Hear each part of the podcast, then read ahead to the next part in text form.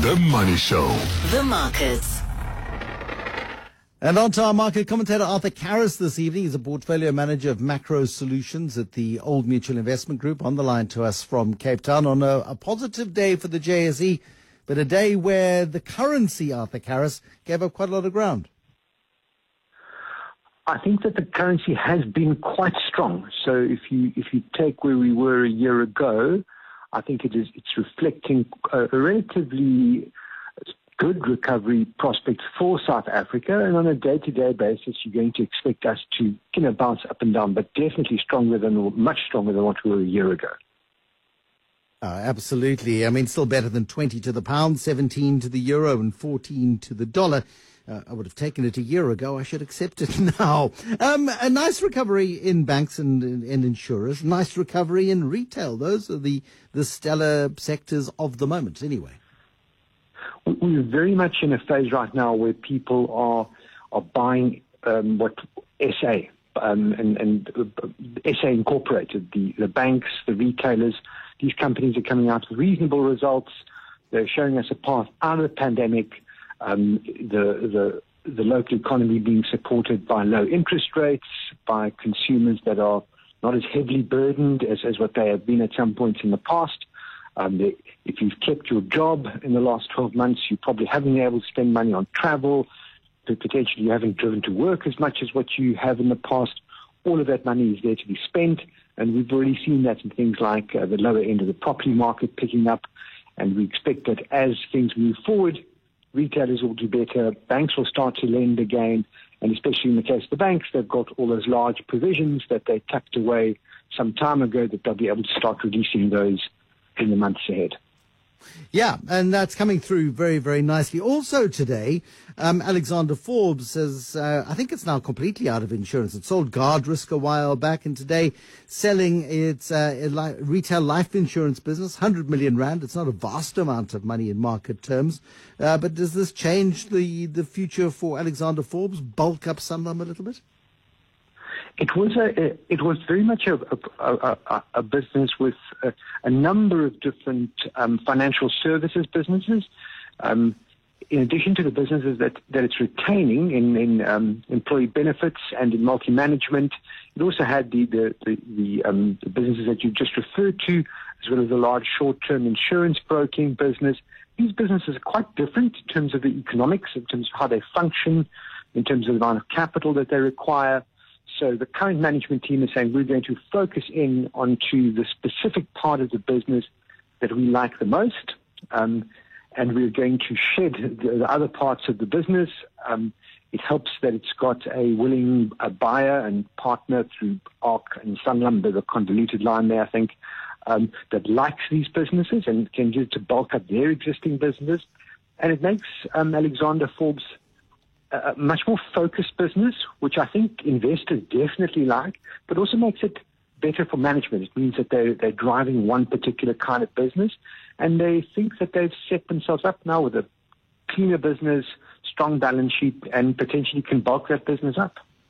It's going to be really interesting because Alexander Forbes has been sort of neither fish nor fowl for a long time and I think has struggled with its identity. And this certainly does focus it a, a lot more, which is a, a, piece of good news. Also, 12 months ago, I wouldn't have believed for a moment that Sasol would be at 240 Rand. And, um, you know, they've been doing an awful lot right in the last eight, nine months or so. They, they, they, they have. I mean, I, I think that uh, they've been they've been at the mercy of this very long project that they've been at in the US, um, which which really isn't. It's not a bad concept. They're building it in the right place. It's got access to cheap feedstocks, but it just took way too long to build it. And something that I remember from my corporate finance studies a long time ago is that every year that the project takes longer, every additional 10% that it costs to build the plant the, the less financially viable it becomes. And this plant stretched out for significantly longer than expected and cost an enormous amount more. So that, that really hurt the company. That's now behind it. The plant's built. It's coming on stream. They sold part of it to fix the balance sheet. And what Sasol benefits from now is much higher chemical prices, much higher oil prices. So it finds itself in a much stronger position than was a year ago when we were effectively wondering when they were going to announce uh, their rights issue. Yeah, and they didn't, and they've managed to avoid that. And I think it's uh, kudos to Fleetwood Grobler who and the, his team at, at who have certainly pulled um, the the company back from the brink of having to uh, really take some very some very very big punishment or deliver very big punishment uh, to their shareholders. And there's quite a lot of controversy around Prosus at the moment and Naspers and uh, management of, of Naspers. People are getting very very nasty about sort of the commentary around the management of Naspers and the accusation that um, their motives for the the changes that they're proposing at Naspers are entirely self interest uh, driven by self interest and they are acting more in sort of self-interest than the interests of shareholders. Your perspective on the complexity around Naspers at the moment?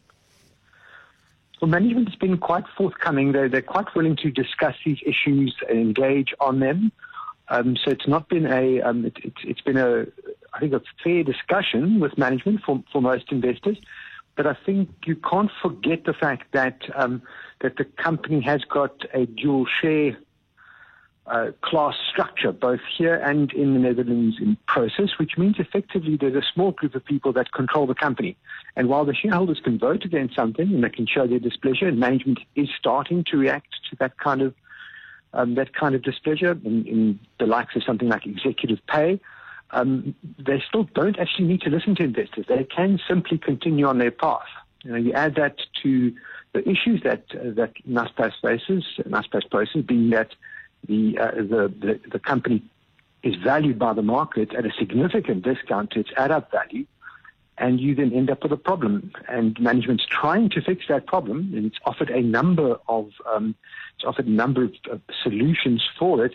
None of these have worked. Listing Prosus in the Netherlands has not narrowed the discount. Um, you know, and they've now announced a, a, a transaction that is very complicated and um, to understand, but also adds additional layers of complexity to the company through um, through cross holdings and the like. And management's response to this is that they need to do this in order to maintain control of the business in South Africa for tax purposes.